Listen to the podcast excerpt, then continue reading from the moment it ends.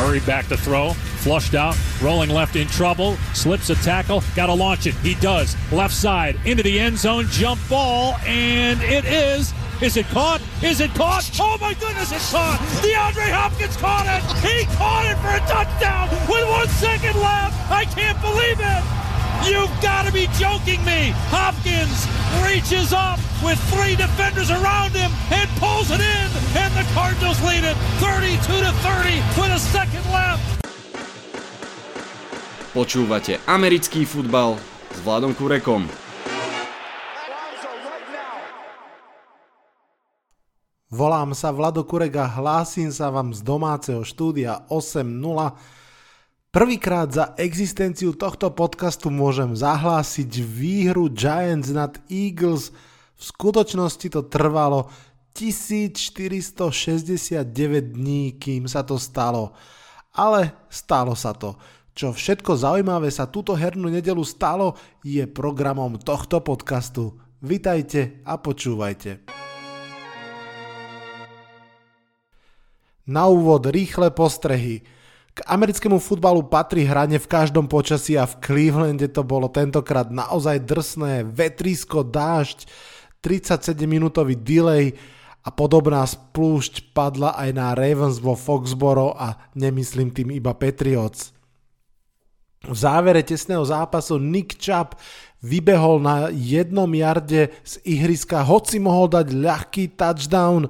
Možno to urobil trochu zbytočne, ale každopádne veľmi jasne aspoň rozhodol o zápase na rozdiel od takého Toda Gurleyho pred pár týždňami. Kikery sa neskutočne zlepšujú, kopice z 50 yardov sa už pomaly berú ako samozrejmosť. Tyler Bass dal v nedelu 2 po sebe 55 yardový a 58 yardový kop a spoluhráči mu snať ani poriadne nezagratulovali.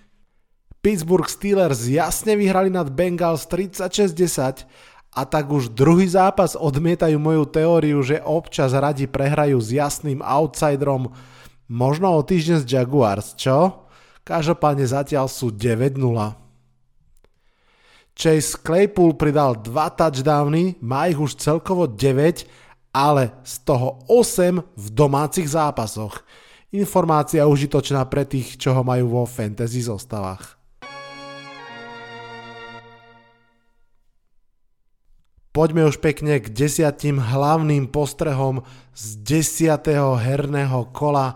Postreh číslo 1 AFC South patrí Colts. Aspoň teda zatiaľ. Ono je to fakt zvláštne, lebo pred sezónou som si bol úplne istý, že toto je mužstvo, ktoré tú divíziu vyhrá, že Rivers tam dodá tú energiu a že budú vážny kandidát aj na nejaký ten úspech v playoffs. Táto divízia je však svojim vlastným spôsobom zvláštna. Texans síce vyprázdnili pozície, ale Titans aj Colts ako keby stále hľadali ten svoj dlhodobý groove a za týchto okolností sa stretli v priamom súboji o dočasné prvenstvo v divízii. V tlačenici wildcard mustiev to je fakt dôležité, kto vyhrá túto divíziu. Colts išli do tohto zápasu veľmi agresívne, 5 krát išli v ňom, aj štvrtý down hrať a sú tak len e, druhým tímom od roku 2008, ktorý toto urobil a ešte aj vyhral zápas.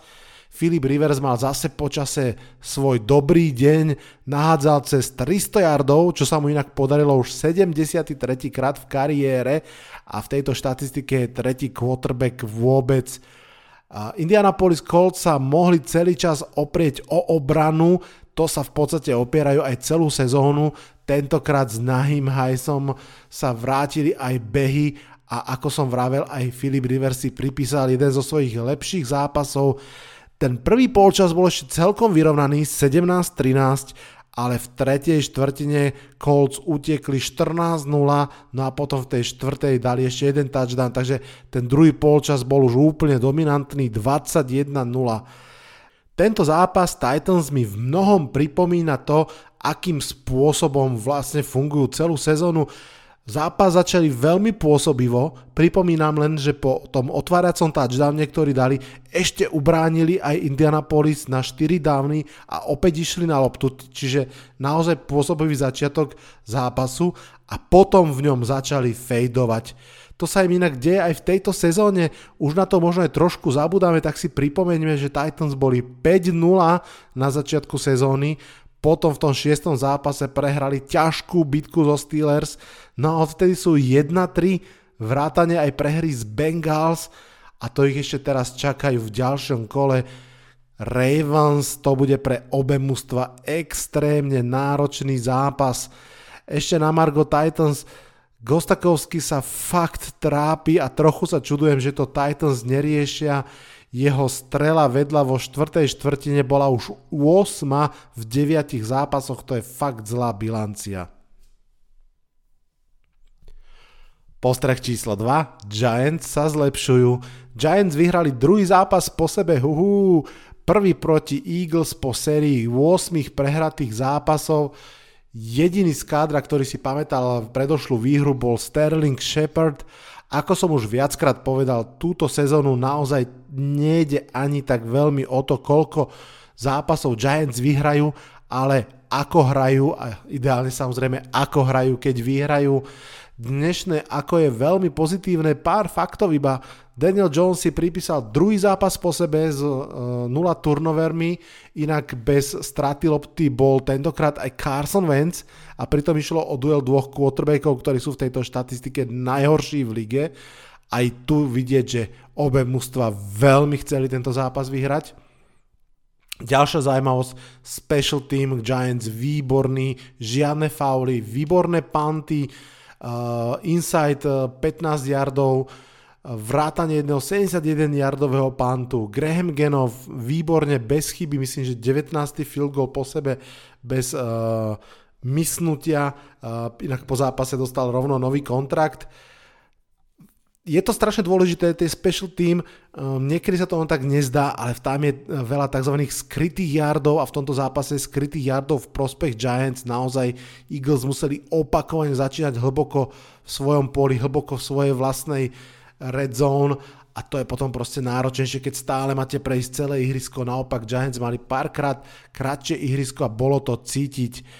A ďalšiu vec, ktorú spomeniem, všetci traja receivery vyťahli veľké keče, Sterling Shepard aj Golden Tate v dvoch hrách po sebe, potom Darius Slayton fakt, že krásny 40-yardový catch, ktorým v podstate zapečatil tú hru.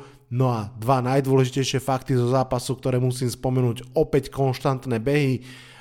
Jones sám zabehol, myslím, skoro 70 yardov v tom zápase vrátane 30 yardového touchdownu. K tomu Goldman pridal dva behové touchdowny. Um, nemal tie uh, behy dlhé, ale mal ich kvalitné fyzické beh za behom s aktívnymi yardmi a to je super.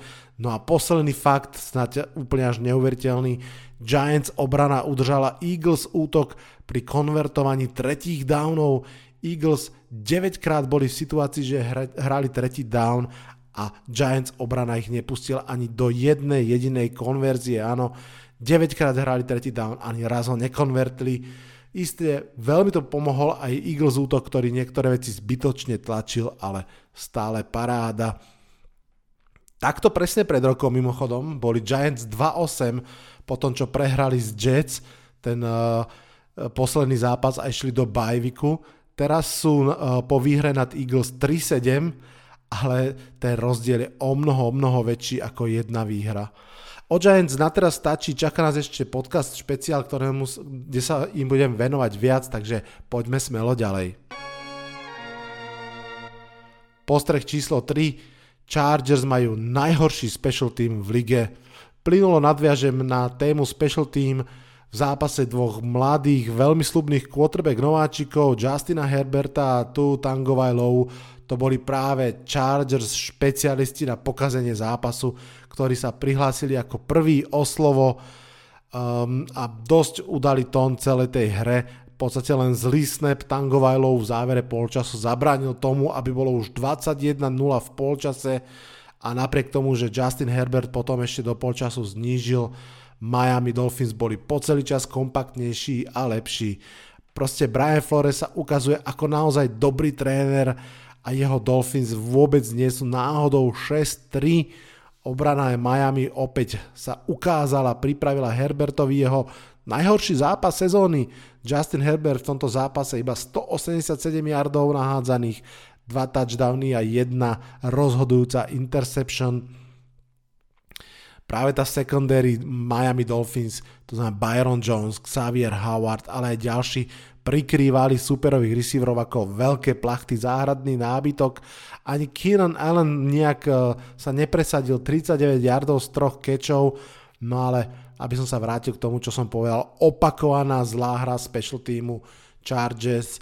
A podľa mňa aj trochu up and down výkony ostatných formácií. Môžu byť jedným z faktorov, na ktoré sa bude na konci sezóny pozerať pri zvažovaní sa, či má tento coaching stav zostať pohromade aj ďalšiu sezónu. Vetou k Miami sú 6-3, iba jednu výhru za Buffalo Bills a ak sa nemýlim, čaká ich vzájomný zápas v poslednom kole, myslím, to môže byť ešte veľmi zaujímavé. Postreh číslo 4 Drew Lock pod drobnohľadom. V diskusii na Discorde, ktorý si vytvorili fanúšikovia tohto podcastu, sme sa dostali aj k debate, čo stojí za veľmi rozkolisanými výkonmi Drew Locka v drese Denveru Broncos. Povedal som si, že sa na to trošku pozriem pozornejšie a že ďalšie dva zápasy si pozriem viac ako len highlighty. No a tým prvým bol aktuálny duel v Las Vegas proti Raiders a veru nebol to pre Drew Locka a ani pre Broncos dobrý zápas. Las Vegas Raiders tentokrát možno neboli vo vzduchu úplne dominantní, respektíve nejaký extrémne presvedčiví. Na druhú stranu s kopou turnoverov od supera a s vlastnou kvalitnou hrou po zemi to asi ani nebolo treba.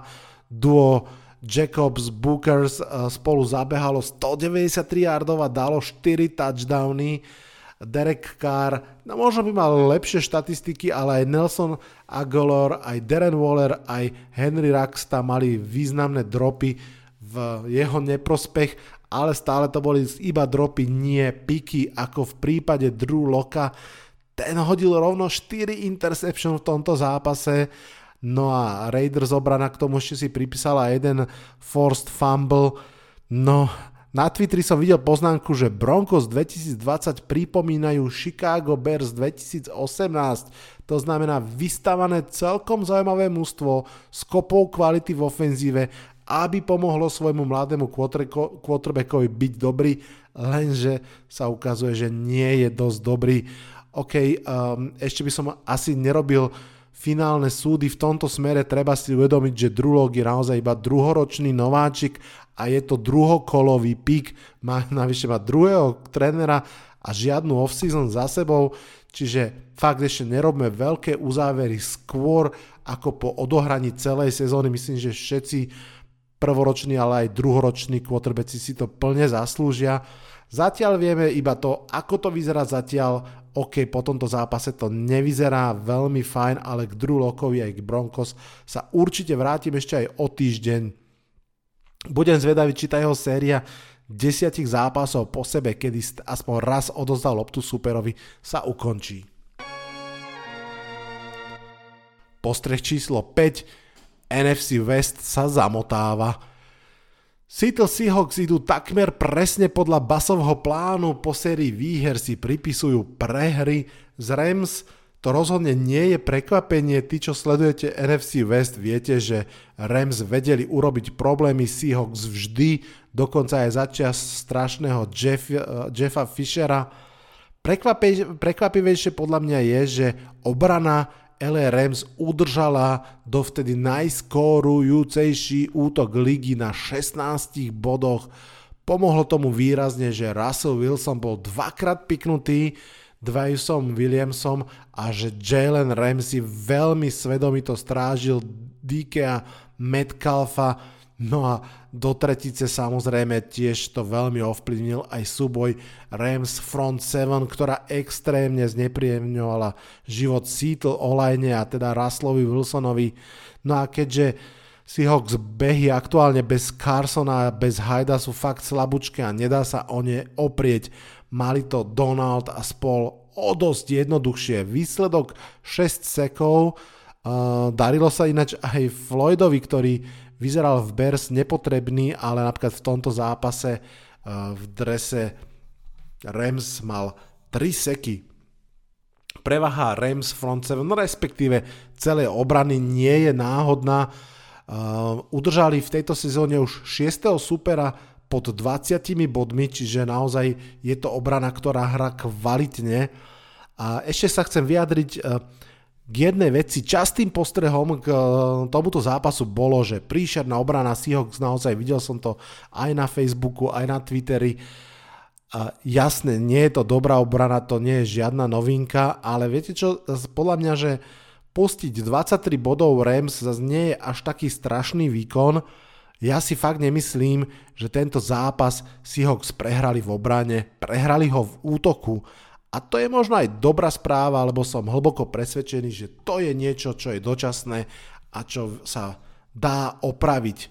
Videl som tiež viacero ľudí, že sa pýtali, či malo zmysel brať Jamala Adamsa za dve prvé kola.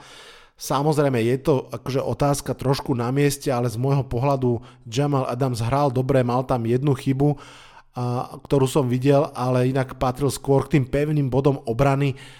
Trošku problémom je skôr to, že základným problémom Seahawks obrany je pasov, pasová defense a v nej tá úloha safetyho proste nie je až taká rozhodujúca, no a proste uh, je to viac o Seahawks corneroch, navyše uh, Griffin nehral, to znamená, že o to slabšia situácia pre Seattle obranu, nedarilo sa im pokryť receiverov tak, ako by bolo treba, no a proste s tým safety až tak veľa neurobi, najmä ak to nie je úplná coverage star, čo zase Jamal Adams nie je, a tak samozrejme chápem trošku tú otázku, že či proste to bol ten uh, vhodný, vhodný trade, ako to už býva, že keď sa uh, mužstvu nedarí, tak sa všetko um, zhoršuje alebo teda questionuje.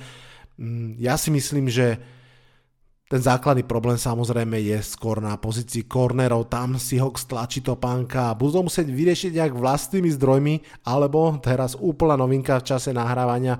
DeAndre Baker, uh, minuloročný first round pick uh, Giants, bol oslobodený z všetkých žalôb a je ako voľný hráč, takže ak by sa chcel spojiť s Quintonom Dunbarom, s ktorými boli pôvodne by dvaja teda obvinení z ozbrojenej lúpeže, tak možno si ho, si ho skúsia zobrať. Uh, až tak by som sa tomu nečudoval. Myslím si, že Pete Carroll aj patrí k tým trénerom, ktorí riskujú aj s hráčmi, ktorí majú pochybný charakter a verí si, že ich dokáže trošku uzemniť. Ešte sa na chvíľku vrátim k Jamalovi Adamsovi. Je to celkom zaujímavé porovnanie, pretože LA Rams dali dve prvé kola za Jalena Ramseyho a Seattle Seahawks v zásade tú istú cenu za Jamala Adamsa. Keď sa pozrieme na tento zápas, tak naozaj vidíme, že asi tú cenu skôr má hviezdny corner než hviezdny safety ale ani nie kvôli tomu, či je jeden z nich lepší alebo horší, ale jednoducho pre ich dopad na zápas, kde fakt kvalitný corner, ktorý keď sa postaví k DK Metcalfovi, tak sa Russell Wilson mu neodváži vlastne ani hodiť loptu, ovplyvňuje ten zápas veľmi výrazne. Každopádne zopakujem, 23 bodov od Rams sa mi nezdá ako totálna tragédia obrany Seattle Seahawks, Myslím si, že problémom skôr je, že sa aktuálne Seattle trápi na všetkých postoch a teda aj v útoku. Uvidíme, čo sa ešte udeje v ďalšom zápase, samozrejme, keď opäť budú hrať divízny duel proti Cardinals. Uh, uvidíme, či sa Seattle zlepší, keď sa vrátia, ak sa vrátia Carson a Hyde. No dovtedy to bude chcieť určite ďalšiu extra porciu Russell Magic, aby sa Seattle vrátil tam, kde trošku ako keby pred pár týždňami ešte bol, ale no ono to znie možno až neuveriteľne, ale nedávno neporaziteľný Seattle Seahawks sa touto prehrou dostali rovno na tretie miesto v svojej divízii. Pravda, všetky tri mužstva sú 6-3, takže je to naozaj zatiaľ oprsia aj keď zase e, to pomocné hľadisko, to znamená výhry v divízii, sú v neprospech Seahawks, ktorí majú jednu výhru, dve prehry v divízii, zatiaľ čo Rams sú 1-1 a Cards dokonca 2-0. Nuž, ako som vravel na začiatku, bude to ešte zamotaná, zamotaná divízia.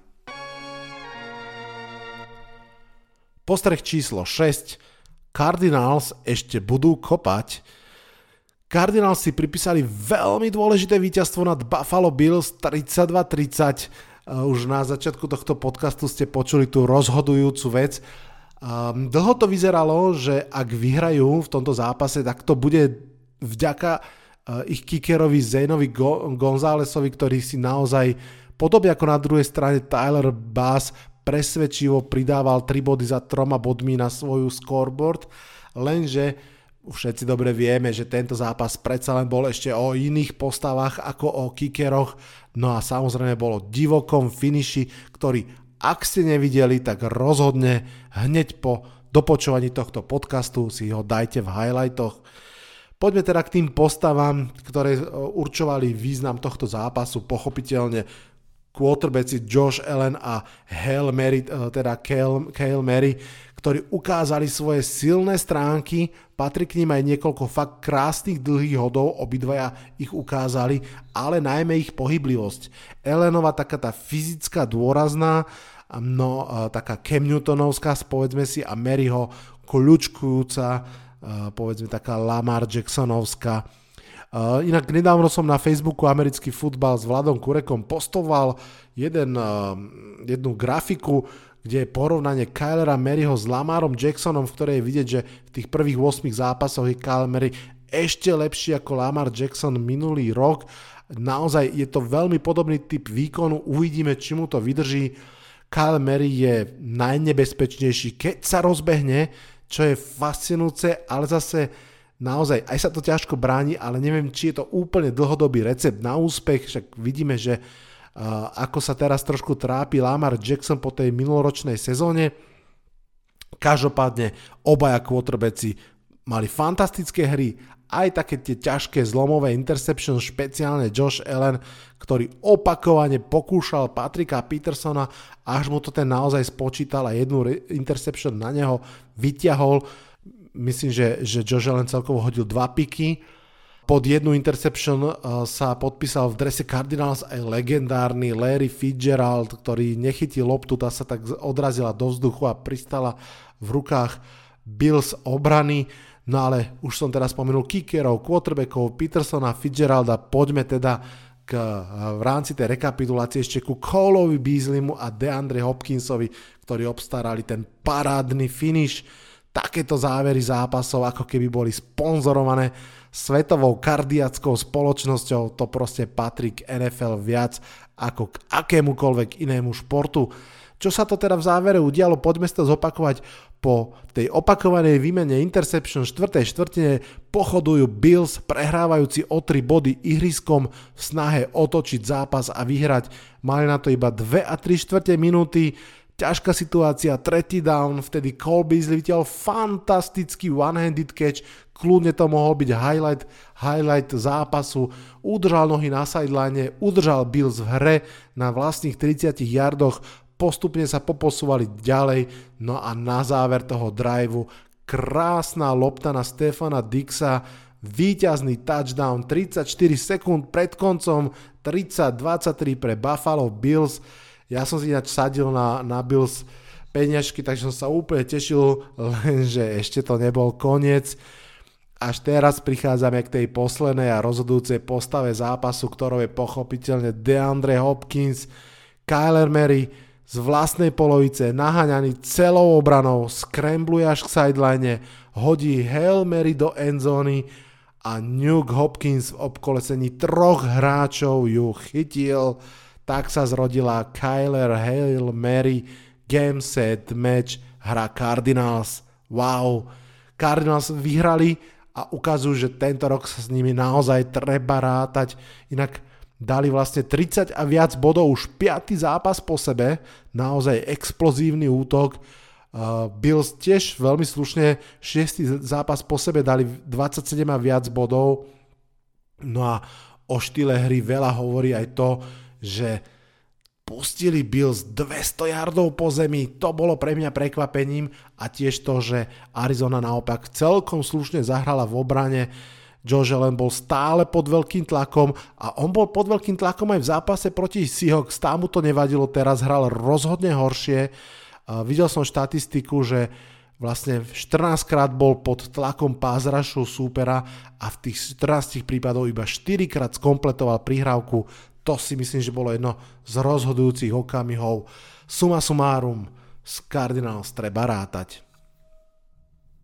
Postreh číslo 7. Dobrý tréner sa pozná, keď je zle.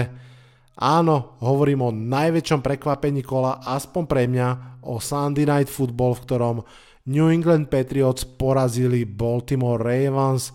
Dva týmy, ktoré nemôžu byť viac odlišné od seba, čo sa týka talentu na ihrisku a ambícií v tejto sezóne a predsa opäť raz sa ukázalo, aký je vlastne malý rozdiel medzi tými silnejšími a slabšími mústvami v lige a že niekedy ten malý rozdiel môže vykompenzovať proste dobrý tréner. Výrazne oslabený Patriots najmä v obrane, vyťahli skvelý výkon a najmä v druhej a tretej štvrtine udržali súpera na dištanc, vytvorili si potrebný náskok a potom ho už prúdko sa zhoršujúcom počasí udržali.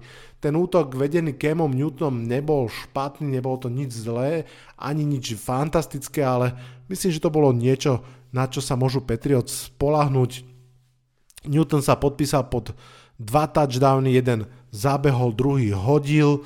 Uh, takisto dva touchdowny si pripísal aj veterán Rex Burkhead. Uh, naopak Ravens už povážlivo uh, pripomínajú skôr mužstvo, ktoré šokujúco prehralo pred rokom v playoff, než to mužstvo zo základnej časti Lamar Jackson má ďaleko od svojej MVP formy a čo ma fakt prekvapilo, že ich behy nefungovali ako mali a úplne ma prekvapilo, ako biedne hrala Ravens obrana. Áno, ja viem, že nemali k dispozícii Kellysa Campbella, ale stále to má byť jedna z najlepších obrán, aspoň teda to bola jedna z najlepších obrán minulého roku a toto bol proste zlý výkon.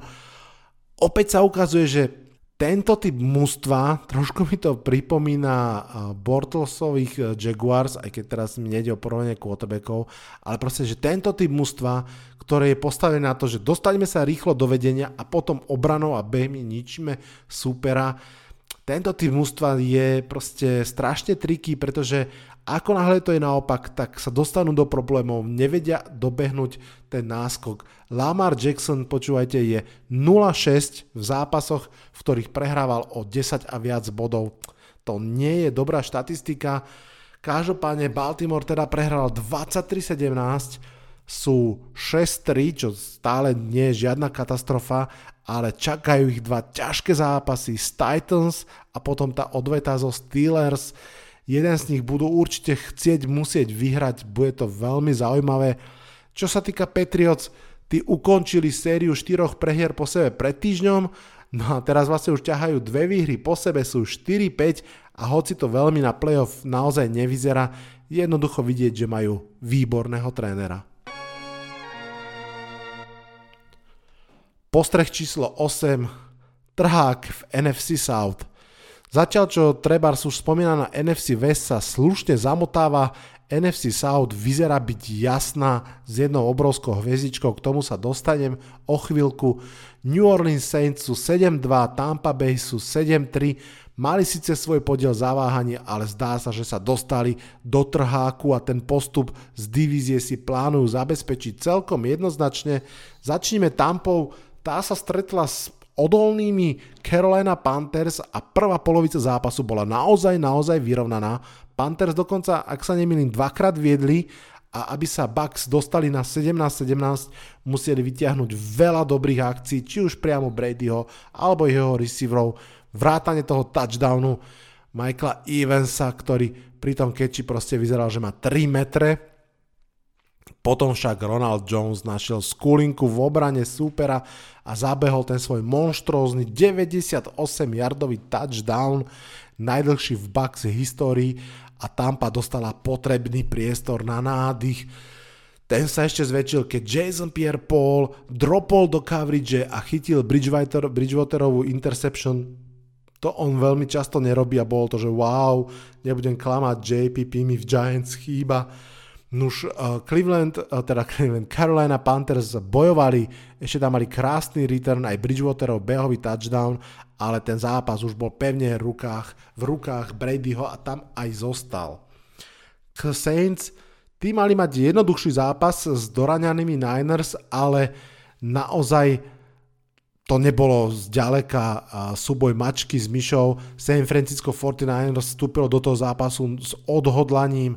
Prvý drive ukončili pekným touchdownom, následne ich special team získal loptu na polovici súpera a hoci to skončilo iba field goalom, predsa len to bolo 10-0 pre San Francisco na začiatku druhej štvrtiny, lenže potom za stavu 10-3 začali hrať Niners special team veľmi zle pokazili tam vlastný pant, pustili si supera do kuchyne, Kamara vyrovnal a aby toho nebol málo, vlastne z ďalšieho driveu si dal ďalší behový touchdown.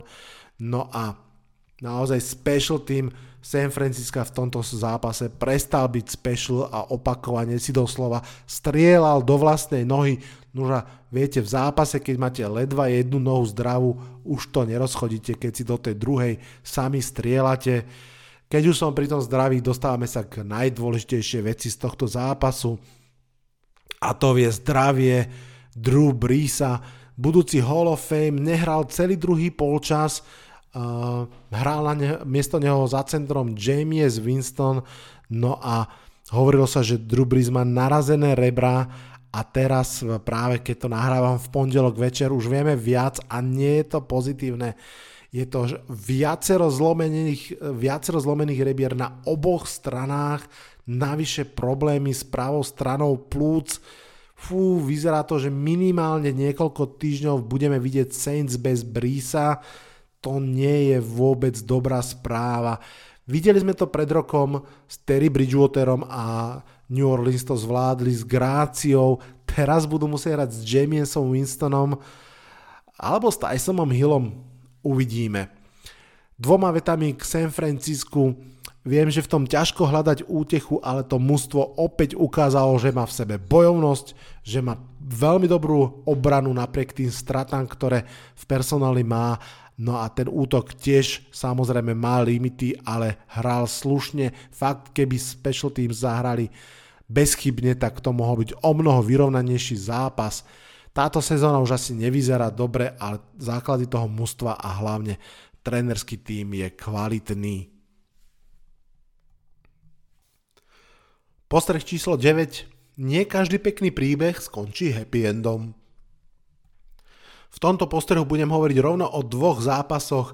Prvým je duel Jaguars Packers, v ktorom podceňovaní Jacksonville Jaguars vzdorovali Green Bay naozaj skvelým spôsobom – No a tým druhým príbehom je zápas Alexa Smitha v Detroite. Aj Jaguars, aj Washington Football Team svoje zápasy nakoniec prehrali, nedotiahli to teda do šťastného konca, ale aspoň takto na diálku im pošlem slova uznania. Začneme Jaguars, to je fakt zvláštne mužstvo, majú dvoch low-costových quarterbackov, ktorí hrajú v podstate prekvapivo OK, ale samozrejme s tými výsledkami, ktoré Jacksonville má, respektíve nemá, je vysoko, vysoko pravdepodobné a v podstate takmer isté, že v drafte budú z prvého alebo z druhého miesta hrať, brať nového quarterbacka. Celkovo Jacksonville Jaguars sú mústvom zvláštnych hráčov, ktorí občas zahrajú výborne, potom sú zase neviditeľní. Patrí k ním aj receiver a returner Keelan Cole, ten vlastne je v eh, drese Jaguarikov už štvrtú sezónu a ja som si už akože minulý rok aj predminulý rok všimol, že urobil niečo fantastické, potom zase na tri zápasy zmizol a tento raz je to zase to isté. Akurát teraz prišiel zápas, keď urobil pár krásnych vecí, určite ste videli jeho fantastický touchdown return, v ktorom vycvičil celú obranu. No a ešte musím pochváliť aj Panthera Jaguars, Logana Kúka, keď už som spomínal kvalitný punt Giants, tak Jaguars boli fakt tiež tomto fantastickí. Jednotlivými pantami poslali Packers hrať z dvoch, z troch a z deviatich yardov. To je fakt výborná robota special týmu. Poďme ešte k príbehu Washingtonu. To je, to je vlastne príbeh premárnených šancí. Napriek pomerne vyrovnanému výkonu prehrávali 17-3 zase po vlastných chybách, potom dokonca 24-3 to bolo v polovičke tretej štvrtiny. Potom však Alex Smith premenil štvrtý down a nekonečno veľa yardov krásnou prihrávkou no, na Logana Thomasa. začal sa krásny comeback príbeh, v podstate behom jednej štvrtiny, to znamená od polovičky tretej do polovičky štvrtej, z tých 24-3 to Washington dokázal dotiahnuť na 24-24 a horúci kandidát na Comeback Player of Year Alex Smith režiroval veľký herný comeback.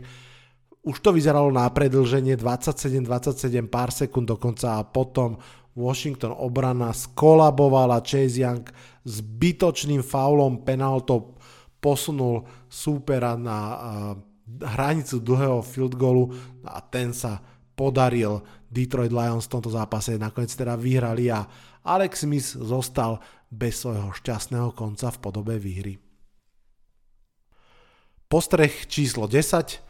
Mladí Beličikovia sa hlásia o slovo. Bill Beličik je nepochybne najúspešnejší tréner NFL a možno, že aj najlepší tréner NFL.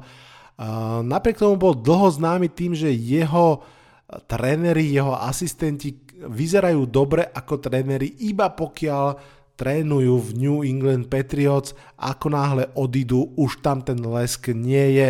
Ako príklad za mnohé Josh McDaniels, ktorý dlhé roky vyzerá ako fantastický ofenzívny guru, čo všetko dokázal v Patriots samozrejme s Bradym, ale keď si odskočil na pozíciu hlavného trénera do Denveru Broncos, tak to bola no, chcel som povedať, že žiadna veľká sláva, ale skôr rovno tragédia. Boli to tie roky s týmom Tibovom pre pripomenutie a tak naozaj tým najvýraznejším výhonkom Beličikovho stromu bol po dlhé roky Bill O'Brien a to zase nie je až taký veľký úspech, všakže aj keď musíme si povedať, že predsa len Bill O'Brien bol o kus lepší head coach ako generálny manažer a uh, predsa len bol aj trochu iný, ako si ho budeme pamätať z tých posledných strašne zlých rokov v Texans. Každopádne napríklad to porovnanie Beličíkovho coaching 3, ako sa hovorí, s napríklad stromom Andyho Rida bolo fakt žalostné dlhé roky. Na jednej strane Bill O'Brien a nikto, alebo e, neúspech Josha McDanielsa a neúspech Meta Petrišu v Detroite. Na druhej strane e, študenti Andyho Rida, Ron Rivera, John Herbow, Matt Nagy, Doug Peterson, Sean McDermott teraz v Bills, ale aj Todd Bowles napríklad, že to sú všetko veľmi slušné mená, možno Todd Bowles nie je dobrý head coach, ale je výborný defenzívny koordinátor, Doug Peterson uh, uh, má Super Bowl prsten a tak ďalej a tak ďalej. No, prečo to celé spomínam? Pretože za posledné dva roky sa konečne začína objavovať pár ratolestí z Beličikovho stromu, ktoré vyzerajú nádejne. Hovorím samozrejme o Vrablovi v Titans, o Floresovi v Dolphins a trošku možno o Joey Judgeovi v Giants, ale toho súdiť je ešte predčasné, nechajme to bokom. Každopádne Mike Vrabel a Brian Flores sú naozaj veľmi zaujímaví tréneri a myslím si, že už teraz po v podstate dvoch sezónach môžeme povedať, že dobrí tréneri, čo je pre nich typické, uh, nebude to žiadne prekvapenie, je to taká precíznosť, dominancia nad týmom, old school prístup k povinnostiam, neviazanie sa na konkrétny herný systém, to mi príde veľmi zaujímavé, schopnosť prispôsobiť sa proste hernému talentu a budovať tým podľa neho, to je jednoznačný odkaz Bila Beličika a bude, myslím, že veľmi zaujímavé sledovať aj, aj Floresa, aj Vrebla, aj Joa Judgea, ako budú trénovať a ako o nich budeme rozprávať o rok, o dva. Desiate kolo je za nami. Fú, dostali sme sa už na dvojciferné číslo, bože, dosť to letí.